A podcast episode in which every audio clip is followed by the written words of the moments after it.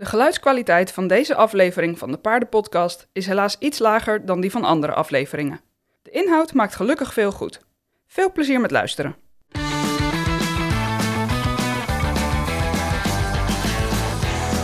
Leuk dat je luistert naar de Paardenpodcast van Horse in Mind.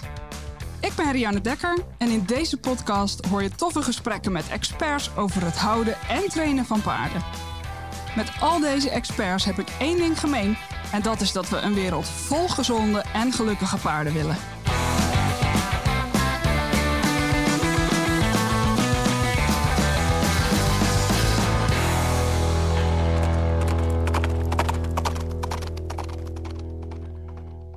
Hoi, je luistert naar de 38e aflevering van de Paardenpodcast. En in deze aflevering ga ik praten met Daantje Bos. En Daantje Bos is tweevoudig Nederlands kampioen uh, neckrope dressuur. En zij rijdt dus hoofdstelloos, maar ze ment ook hoofdstelloos. En in deze podcast gaan we het hebben over wat bijvoorbeeld de grootste verschillen zijn tussen het rijden met en zonder hoofdstel. Uh, maar ook hoe ze het voor elkaar gekregen heeft om te mennen zonder hoofdstel. En hoe ze erbij gekomen is om zonder hoofdstel te gaan rijden. En natuurlijk tips over hoe je zelf kunt beginnen met het rijden zonder hoofdstel of hoe je daar naartoe kan werken. Dit is een Equiday special en op het moment van publiceren is het 30 augustus tijdens de Equiday 2020. Uh, de volgende Equiday is op 10 april, dus als je daarbij wil zijn, hou dan zeker even de website in de gaten www.equiday.nl. Deze aflevering wordt gesponsord door Equine Studies. En Equine Studies organiseert lezingen en trainingen over anatomie en biomechanica met zowel Nederlandse als internationale experts. Uh, dus als je daar benieuwd naar bent, kijk dan zeker even op www.equinestudies.nl. Ik weet dat er in ieder geval in oktober een uh, hele toffe driedelige uh, webinarserie aan zit te komen. Dus dat is zeker even het kijken waard. Dan gaan we nu naar het telefoongesprek dat ik met uh, Daantje had. Ik wens je heel erg veel luisterplezier en ik ben heel benieuwd wat je ervan opsteekt.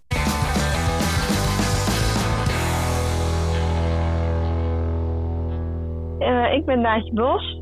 Ik ben 18 jaar en ik werk en ik, ja, ik doe eigenlijk alles al met paarden sinds ik uh, heel klein ben. Om mijn vierde had ik mijn eerste verzorgpony en om mijn zesde mijn eerste eigen pony. Uh, inmiddels train ik onze eigen paarden, paarden van andere mensen. we maken paarden bakken en ik geef lessen. Kijk. En daarnaast zit de shows en de demonstraties. Dus je bent er echt mee opgegroeid? Ja, zeker. Mijn ouders zitten ook helemaal in de paarden. Wat leuk. Ik had ook gezien dat jullie samen een, echt een paardenbedrijf hebben, hè? Ja. Toch wel, uh, dat is toch wel weer een, een, een unicum, hè? Om daar dan uh, deel van uit te maken. Dat hoor je niet zo ja, vaak. Ik, ja, ik vind het wel heel leuk dat ik het zo samen met mijn ouders kan doen. Ja. En um, je bent, als ik het goed had begrepen, tweevoudig kampioen hoofdstelloos. Was het, was het dressuur? Ja, hè? Ja, ja, ja. klopt. Allebei op de Equiday was dat, toch? Uh, de ene was op EQD en de andere zou op CSI Twente zijn afgelopen juli. Maar dat ah. ging niet door vanwege de corona. Ja. Dus dat was uiteindelijk online de finale. Kijk, nou, toch gefeliciteerd. Dankjewel. en dan gelijk een, een, een, vraag die daarop aansluit en waar we het eigenlijk over gaan hebben in de podcast, is, is dat hoofdstelloos rijden. Um, want hoe en waarom ben je daarmee begonnen? Uh, ik ben daarmee begonnen toen ik acht jaar was. Toen reed ik voor de allereerste keer zonder hoofdstel met mijn pony Atje. En ja, dat ben ik eigenlijk gaan doen omdat ik dat gewoon ook wilde doen. En mijn moeder deed het ook met haar PRE. En ik had gezegd, ja, als zij het kan, dan wil ik dat ook kunnen. Dus toen ben ik eigenlijk toen begonnen. Ja, dat is uh, ja, uitgegroeid tot wat, wat ik nu doe. Tot inderdaad het dressuur, maar ook springen, crossen. Ik wil nu alles zonder hoofdstel. Dus ook dat is eigenlijk met de paplepel ingegoten? Ja, eigenlijk wel, ja. dat is echt heel anders dan, dan hoe de meeste ruiters uh, opgroeien en leren natuurlijk. Ja, nee, mijn moeder is altijd bezig geweest met hoe kan het anders en ja, prettiger voor het paard eigenlijk. Dus die reed al heel snel uh, ook bitloos en zonder hoofdstel, terwijl dat nog helemaal, helemaal niet bekend was. Eigenlijk niemand deed dat. En ja, zodoende ben ik eigenlijk ook al heel vroeg uh, ja, mee in aanraking gekomen en ben ik het ook gaan doen. En wat, zijn, uh, wat, wat is voor jou eigenlijk het, het grootste verschil tussen het rijden met hoofdstel bijvoorbeeld? ja, eigenlijk is de kunst om het verschil zo klein mogelijk te maken. Want je wil gewoon nooit je paard in de weg zetten met hoofdstel en zonder hoofdstel niet. Ja. En wat je wel vaak uh, ziet en wat je zelf ook wel merkt hoor, als je dan heel vaak zonder hoofdstel rijdt en dan rij je met hoofdstel, dat je toch wel makkelijker net even een dingetje op je teugel maakt of zo, dat hij net even iets meer nageeft. Terwijl eigenlijk zit de nagevelijkheid in je eigen arm. en niet in die teugel dat je paard moet nageven. Ja, dat soort dingen zijn. Uh, weet je, dat kan, gewoon niet zonder hoofdstel. Dus daar moet je dan op het moment dat je weer een hoofdstel aandoet, vaak wat extra op letten. En ja. ik wil nog steeds diezelfde arm kunnen hebben. Ik wil nog steeds niet dat friemeltje op die teugel hoeven te maken. Want zonder hoofdstel kunnen we het ook. Ja. Dus dat is, dan is het echt de kunst om te zorgen dat, dat de nagevelijkheid vanuit het lijf komt en vanuit je rijkunst in plaats van, uh, in plaats van vanuit je teugels, vanuit je handen. Ja, ja. ja, en zonder hoofdstel heb je geen keus. Je moet wel. Ja. En met hoofdstel is het toch makkelijk om dan net even dat friemeltje te geven, waardoor het makkelijker gaat. Ja. Is, het, uh, is hoofdstelloos rijden daardoor ook ja, uh, extra leerzaam? Ja, dat denk ik wel. Het is wel heel vaak een eye-opener voor heel veel mensen. Zowel om het te zien als om het te doen. En wat is de grootste eye-opener? Ja, dan, je hoeft je paard niet continu tussen die twee teugels soort ja, vasthouden, even lullig gezegd. Je hoeft ze niet uh, iedere keer overal te begeleiden. Ze kunnen heel veel zelf. En ieder paardse houding is anders. En dat wordt heel vaak vergeten. Iedereen ziet dat ideaal beeldje van hoe een paard moet lopen in de dressuur. Maar ieder paard heeft daarin zijn eigen balans en dus ook zijn eigen houding. Waarop hij wel correct met achterbeen, met ruggebruik komt. Maar wel zoals hij dat zelf wil. Ja. En dat is wel iets wat heel veel mensen dan pas gaan inzien op het moment dat ze het zonder hoofdstel uh, zien of kunnen. Ja.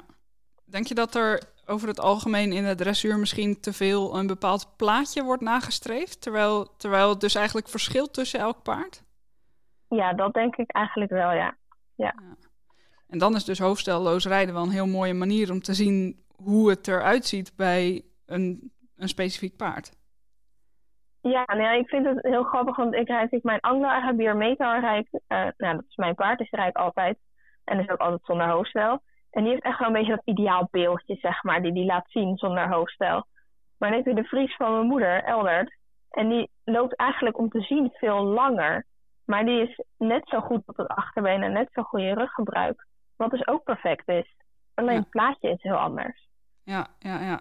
Dus dat is echt meer iets voor, de, voor, voor ons als ruiters eigenlijk, om, om ons oog daarop te, te trainen en ook te veranderen. Ja, ja je, die voorkant moet je met rust laten. Dat maakt eigenlijk helemaal niet uit. Ja. Als hij maar op een gegeven moment zijn achterbeen en zijn rug goed gaat gebruiken om jou te dragen. Ja. Dat is waar het om gaat. Ja, ja, ja, precies. Dus het, het, het gaat gewoon om goede training, ongeacht je uh, optoming. Ja. ja, dat sowieso. En uh, als mensen voor het eerst hoofdstelloos gaan rijden, uh, wat is jouw ervaring? Valt het meestal mee of valt het tegen? Um, ja, dat hangt er een beetje vanaf. Als ze het voor het eerst doen op hun eigen paard die het ook voor het eerst doet, uh, dan valt het voor hun vaak tegen. Want dan denken ze, ja, weet je, dan hebben ze al die leuke dingen gezien van mensen die van alles kunnen. Ja, dat kun je gewoon niet. Je hebt gewoon geen goed stuur, je hebt geen goede rem. Je moet heel veel loslaten, letterlijk loslaten, zeg maar, voor je gevoel. Heel veel controle geef je eerst aan je paard. Ja. En dat vinden heel veel mensen heel moeilijk. Ja. En op het moment dat ze het doen op een ervaren paard. Nee, ik heb heel af en toe wel eens iemand die wij goed kennen. Die mag dan op mijn paard bijvoorbeeld zonder hoofdstel lessen. En dat was dan de allereerste keer dat ze zonder hoofdstel gingen. En aan het eind van de les kunnen ze ook gewoon een zijgang en hem laten nageven en dat soort dingen. Maar dan wel omdat hij het kan. Dus dan valt het over het algemeen heel vaak mee en dan kunnen ze het best wel snel, uh, kunnen ruiters het eigenlijk best wel goed. Ja, ik kan me wel voorstellen dat dat dan ook, uh, als, je, als je voelt dat het kan, dat dat ook wel motivatie geeft om er nog wel weer meer aan, mee aan de slag te gaan met je eigen paard. Ja. En ook zien dat het kan natuurlijk, zoals op shows op de Equidee. Ja. Ja, het zijn dat vaak, want ik heb het heel af en toe hoor, dat er iemand wel eens op me rijdt. Maar die mensen zijn dan vaak, ja, maar dat kan niet met mijn paard en zo. En denk, ja, doe maar gewoon een keer op meter. En dan hebben ze dat gedaan en dan vonden ze dat zo leuk dat ze dat eigenlijk toch wel met hun eigen paard daarna ook willen proberen. Ja. Dus dat, ja, dat is natuurlijk het doel wat je dan eigenlijk hebt. Ja, inderdaad. En um, wat, zijn, uh, wat zijn voor het paard de grootste verschillen? En wat ik vaak merk als ik uh, bijvoorbeeld de jonge paarden dan zonder hoofdstel rijd, die zijn net zadelmak, over het algemeen drie, vier jaar, is dat ze best wel moeite krijgen met hun balans. Sowieso is dat natuurlijk nog niet zo heel fantastisch, want ze zijn net onder het zadel. Maar ze zijn zo gewend uh, van die steun van die teugels. En dat valt ineens weg. Dus het gaat een beetje zwalken en dan zijn ze een beetje onzeker. En dat is in ieder geval wat je heel erg uh, ja, merkt aan de paarden aan zich. En paarden die het wel al, uh, die of al betere balans überhaupt hebben, merk je voornamelijk dat ze gewoon dat stukje vrijheid ontzettend mooi vinden om te hebben. Ja.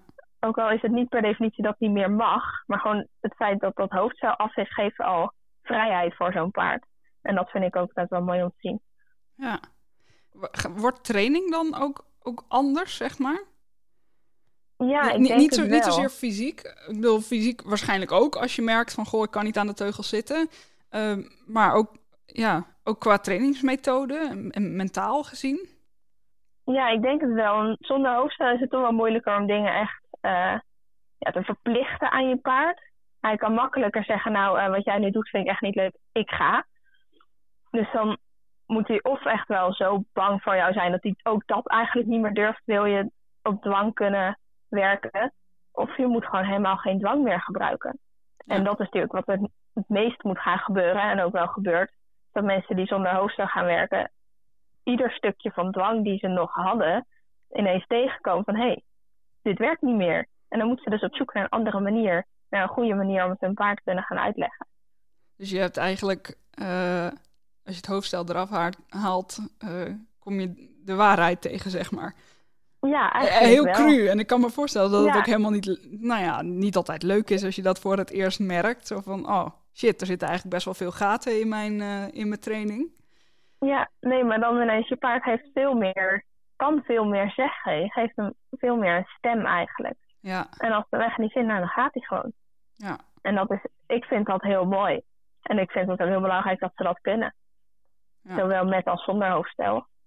ja, maar zonder hoofdstel heb je zelf geen keus meer.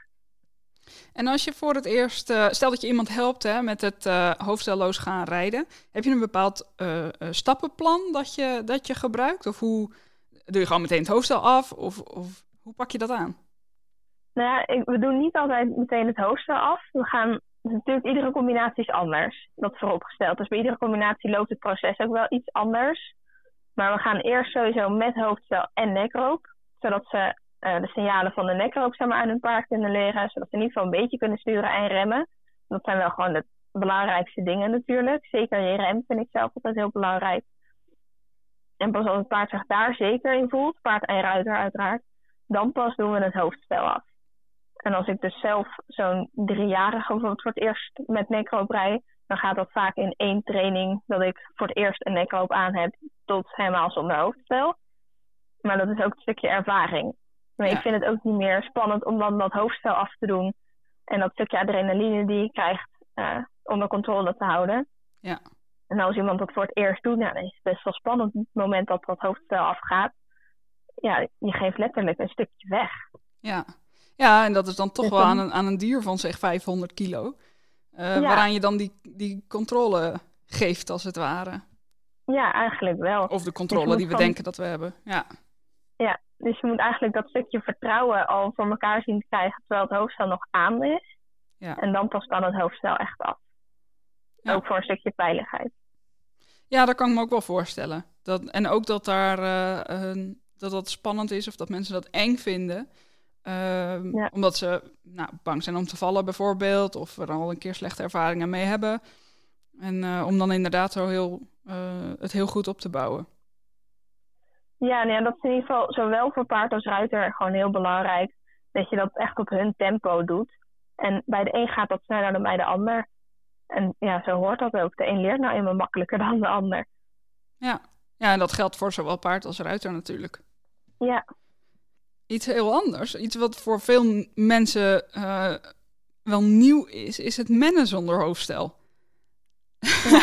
Hoe heb je dat voor elkaar gekregen? nou daar is echt wel letterlijk jaren van training in gaan zitten hoor. Dat is natuurlijk, als je het over het stukje veiligheid hebt, nog belangrijker dat je goed oefent voordat je het hoofdstel afhaalt. En eh, drie jaar geleden heb ik het wel een keer gedaan. En dan had ik een nekroop waar ik mijn leidsels aan had gedaan. En daarop deed ik dan een soort van sturen. Maar ja, echt lekker werkte dat ook niet. En je leidsels die schoven dan naar beneden en zaten ook op de borst en zo. En ja, heb je ook niks aan. Ja. Dus zodoende ik besloten, nou ja, dan maar helemaal geen leidsels. Geen nekroop, geen leidsels, gewoon niks. En dan na het gaan oefenen door gewoon je leidsels lang vast te houden. Dus een hoofdstel met je leidsels gewoon helemaal los. En dan te gaan sturen en te gaan remmen, gas geven. Kijken wat de mogelijkheden zijn. Ja. En hoe doe je dat dan? Sturen bijvoorbeeld? Um, ja, ik doe het eigenlijk... We hebben een soort maar, bamboestok met een rubber uiteinde. En met dat rubbertje kan ik hem dan aanraken op zijn schouder. Waar die dan vanaf went. Ja, dus het is meer, het is meer een drijven dan een, een trekkende beweging, zeg maar. Ja, eigenlijk wel. Je vraagt hem gewoon om, ja, de druk is natuurlijk heel licht, dat was letterlijk alleen een aanraking, uh, van de druk af te wenden. Ja, dus dat is uh, uh, een kwestie van vooral heel goed en heel veel oefenen, gok ik. Ja, ja. ja, leuk. En um, hoofdstelloos rijden of mennen, doe je dat alleen in de bak of doe je dat ook buiten? het mennen doe ik echt alleen in de bak omdat je natuurlijk echt wel op de auto weg zit met de wagen. Ja. En de veiligheid is gewoon echt verreweg het belangrijkste, vind ik. Bitloos doe ik wel ook gewoon uh, mennen op de weg. Maar het hoofdstelloos echt alleen in de bak. Ja. En het hoofdstelloos rijden doe ik wel ook buiten de bak. Maar wel altijd dan in uh, ja, buitengebieden, dus op de hei of in het bos of daar ergens. Ja. En uh, op de weg heb ik dan een halstertje of een bitloos hoofdstel aan voor het geval dat ik gebruik mijn nekroop en ik heb het andere aan voor het geval dat. En voor, voornamelijk eigenlijk voor mensen die mij zien rijden. Dat die niet in paniek gaan, oh, ze heeft niks aan het paard zijn hoofd. Zo, zeg maar. Ja.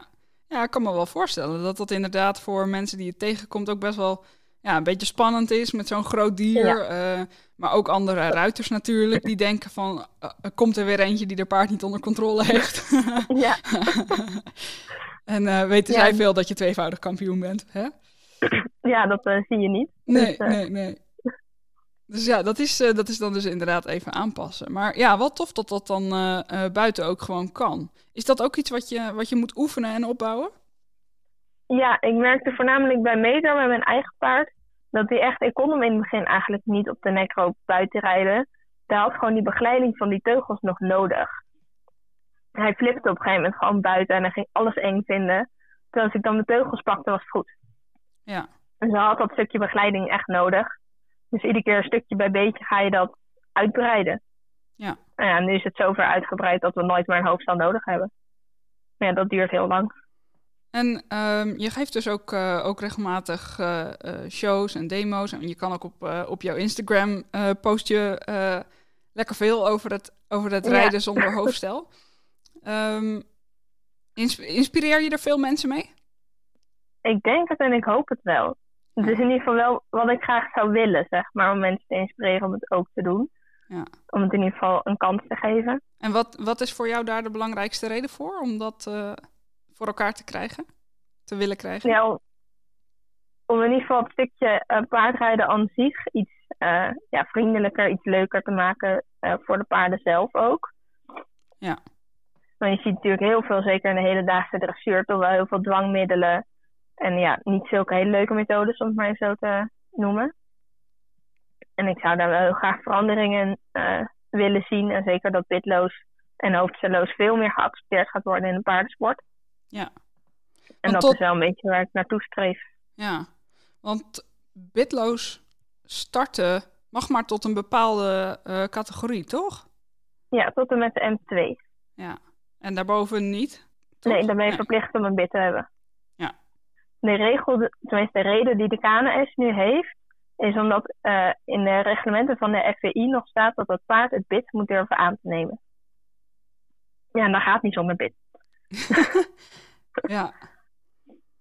Wat een, ja, die regel het, moet er uh, eigenlijk gewoon uit. Nou, ik wou net zeggen, dat is, als, als dat de enige reden is om een bitloos hoofdstand niet toe te staan, is dat natuurlijk wel een beetje, beetje suf. ja, ja, dat vind ik ook. Maar. Uh, nou ja, we komen er langzaam wel. Ik denk het wel.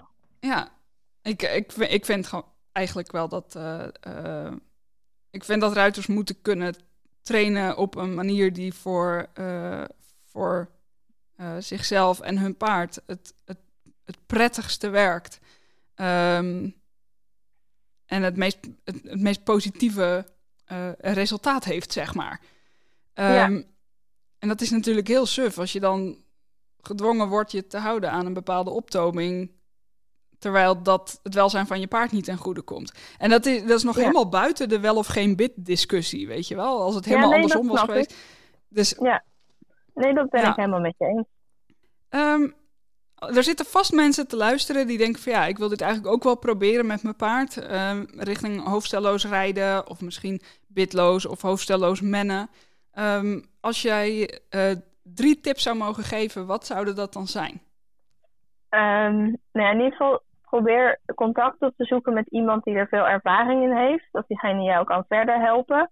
Of uh, desnoods inderdaad gewoon via chat of bellen. Het liefst natuurlijk fysiek, dat je gewoon dat diegene jou komt helpen samen met je paard. Ja. En het is, neem echt al je tijd. Tijd is echt het belangrijkste wat je kan nemen eigenlijk. Het kan niet, uh, je kan niet genoeg tijd nemen om je paard iets te leren. En probeer daarbij wel nog steeds door te gaan. Dus het is niet dat één stap bijvoorbeeld tien weken hoeft te duren. Maar neem die tien weken, neem van mij wordt een jaar. En dan wordt, komt het wel sneller. Maar hoe langer je de tijd neemt, hoe sneller dingen gaan gebeuren. En hoe korter je de tijd neemt, hoe langer alles duurt. En probeer echt naar je paard te kijken. Wanneer zijn jullie klaar voor de volgende stap? Dat is echt heel belangrijk. Ja. Dus tip 1 is eigenlijk neem de tijd. Toch? Was tip 1, hè? Ja. Tip 2 is... Ja, en probeer iemand inderdaad erbij te krijgen met veel ervaring. Dus die jullie kan begeleiden. En tip 3 was? Uh, ja, het is inderdaad uh, gewoon doen. Het is ook op een gegeven moment gewoon een keer een kwestie van gaan doen en durven. Ja. Dus doe die nekroop aan en ga eens rijden. Gaat het goed? Is er iemand bij? Dan doe je hoofdstel af. Al sta je alleen even stil zonder hoofdstel. Het is gewoon, je bent even zonder hoofdstel. En dan doe je hem daarna weer aan. Snap je? Dat is ook goed. Ja. En dan ga je daarna wel weer verder. Ja. Dus het is wennen dus aan het gevoel ook. Ja, dus het maakt niet uit hoe kleine stapjes zijn, maar durf op een gegeven moment dat stapje verder ook te nemen. Ja. In deze, in de paardenpodcast uh, nodig ik allemaal mensen uit die uh, bijdragen aan paardenwelzijn. Dan ben ik dus wel eens benieuwd wat, wat jouw definitie is van, uh, van paardenwelzijn. Ja, dat vind ik een leuke, maar ook een moeilijke vraag. Er zijn natuurlijk heel veel verschillende meningen over. Maar ik denk wel dat het heel belangrijk is in ieder geval dat een paard echt wel als basisbehoefte heeft. En dat hij echt oprecht blij kan zijn met hoe die mag zijn. Ja. En een paard echt zichzelf mag zijn en zijn eigen karakter mag hebben. Ja. En wat zijn volgens jou die basisbehoeftes? Ja, sowieso natuurlijk sociaal contact, genoeg buiten. En ja, genoeg ruw voor, al, al dat soort dingen die overal wel een beetje te vinden zijn, zo ongeveer. Ja. En dan die vier uur per dag buiten vind ik eigenlijk al te weinig.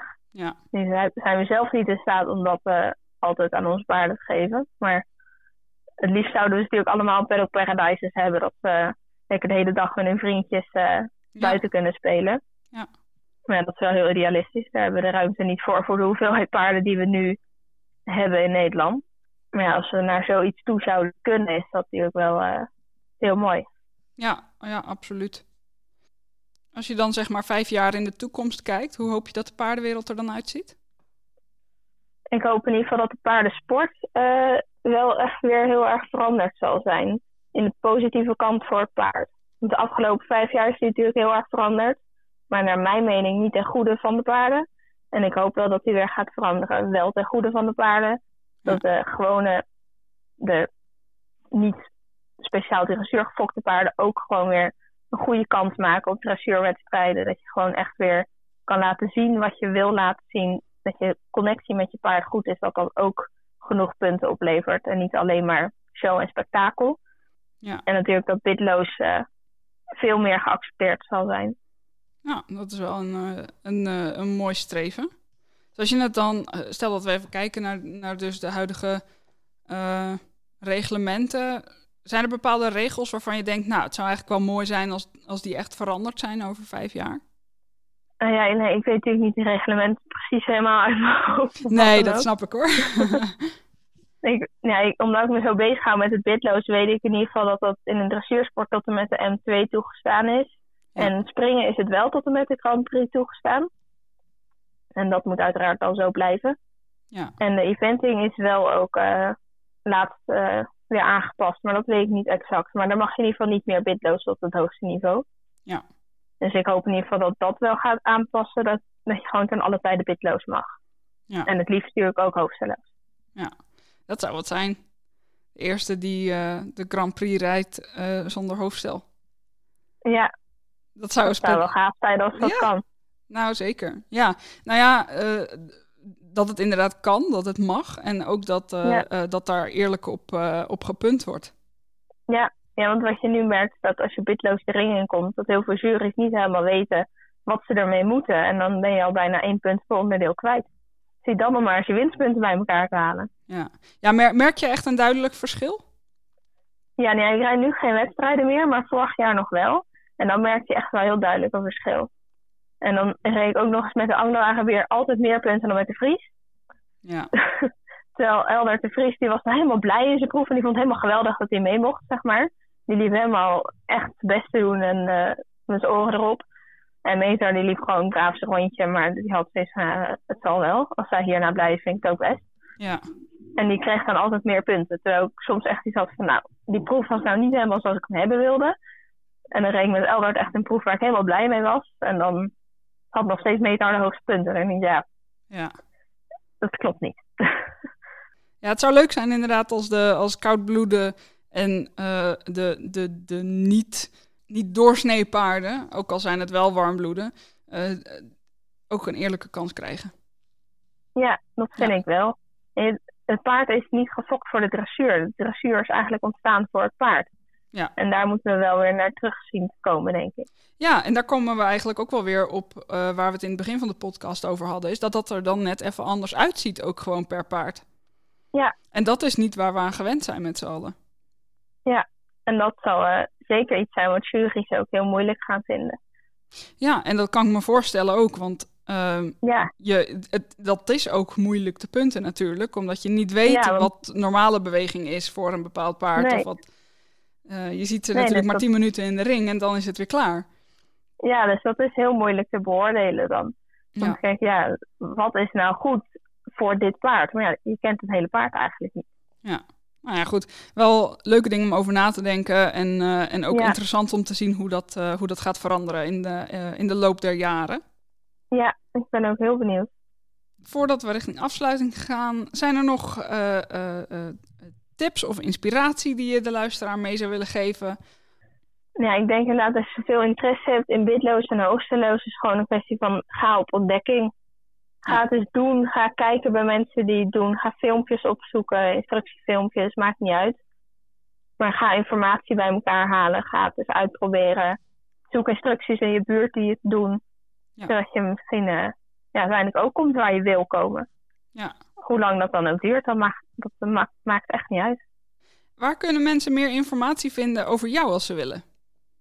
Eh, nou ja, sowieso natuurlijk op mijn Instagram, Daantje Bos Rijding. En eh, nou ja, bij het bedrijf van mijn ouders, eh www.paardentrainers.nl. Kijk, die is makkelijk te onthouden. Ja? Dankjewel voor het gesprek en voor de inspiratie. nou, dankjewel dat ik hier mocht zijn vandaag.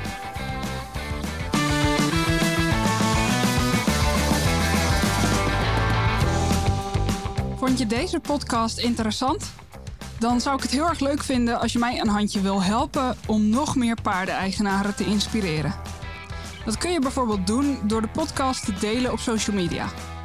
En wat ik ook heel tof zou vinden, is als je een recensie zou willen schrijven.